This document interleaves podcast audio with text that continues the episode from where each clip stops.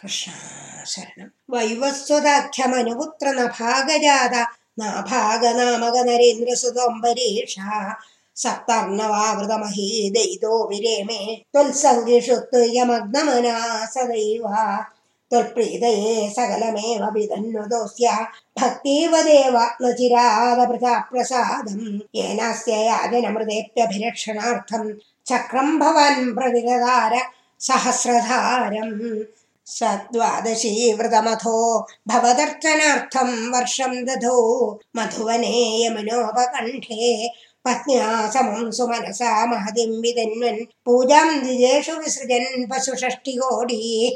तत्राध पारणदिने भवदर्चनान् दे दुर्वासुसास्त्यमुनिना भवनं प्रभेदे भोक्तुं मृतश्च सदर्भेण परार्तिशीलो മന്ദം ജഗാമയമുനം നിയമാൻ വിധാസ്യൻ രാജ്ഞാഥ പാരണമുഹൂർത്ത സമാപ്തി ഖേദാത് വാരൈവ പാരണമകാരി ഭവത്പരേണ പ്രാപ്തോ മുനിസ്തദഥ ദിവ്യദൃശാ വിജാനൻ ക്ഷിപ്യൻ കൃതോദ്ധൃതജടോ വിദധാന കൃത്യം കൃത്യം യദാമസി ധരം ഭുവനം ദഹന്തിം അഗ്രേഭിവീക്ഷ്യ നിർവൃന്നപദാച്ചകമ്പേ भक्तबाधमभीक्ष्य सुदर्शनं दे कृत्या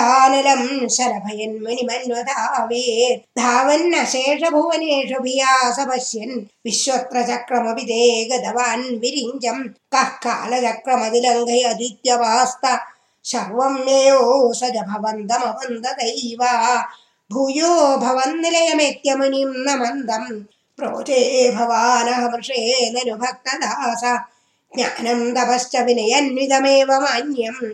याह्याम्बरीषपदमेव भजेदि भूमन् तावल् समेत्यमुनिना सगृहीतपादो। राजावसृत्य भवदास्त्रमसावनामेत् चक्रे गदे मुनिरदादखिलाशिषोऽस्मै।